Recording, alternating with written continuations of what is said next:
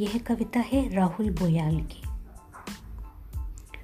विस्मय से भरे हुए मन में जाने किधर से पनप जाती है विष की एक बेल।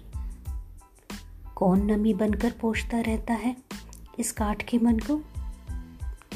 बिना हँसी, बिना रुदन, बिना किसी चहल के खुद को हरा दिखाने की होड़ में यह मन तोड़ लेता है अपना पीलापन भी। जीते जी मरता है मारा मारा फिरता है। स्मृतियों को लबादों की तरह ओढ़े रखता है।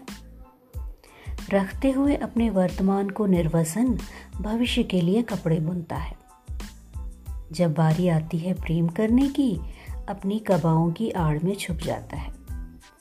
कुछ तो ऐसा हो मेरे मन, कि ओष्ठ रेखा पर एक आध पलाश खिल जाए।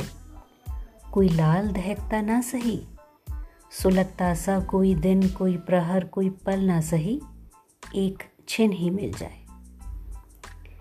ईश्वर को ईश्वर भर रहने और आदमी को आदमी भर रहने पर कोसे जाने वाले जीवन से बेहतर है, किसी दुख के कुएँ में छलांग लगा दो, या किसी हँसी की छत से कूद जाओ।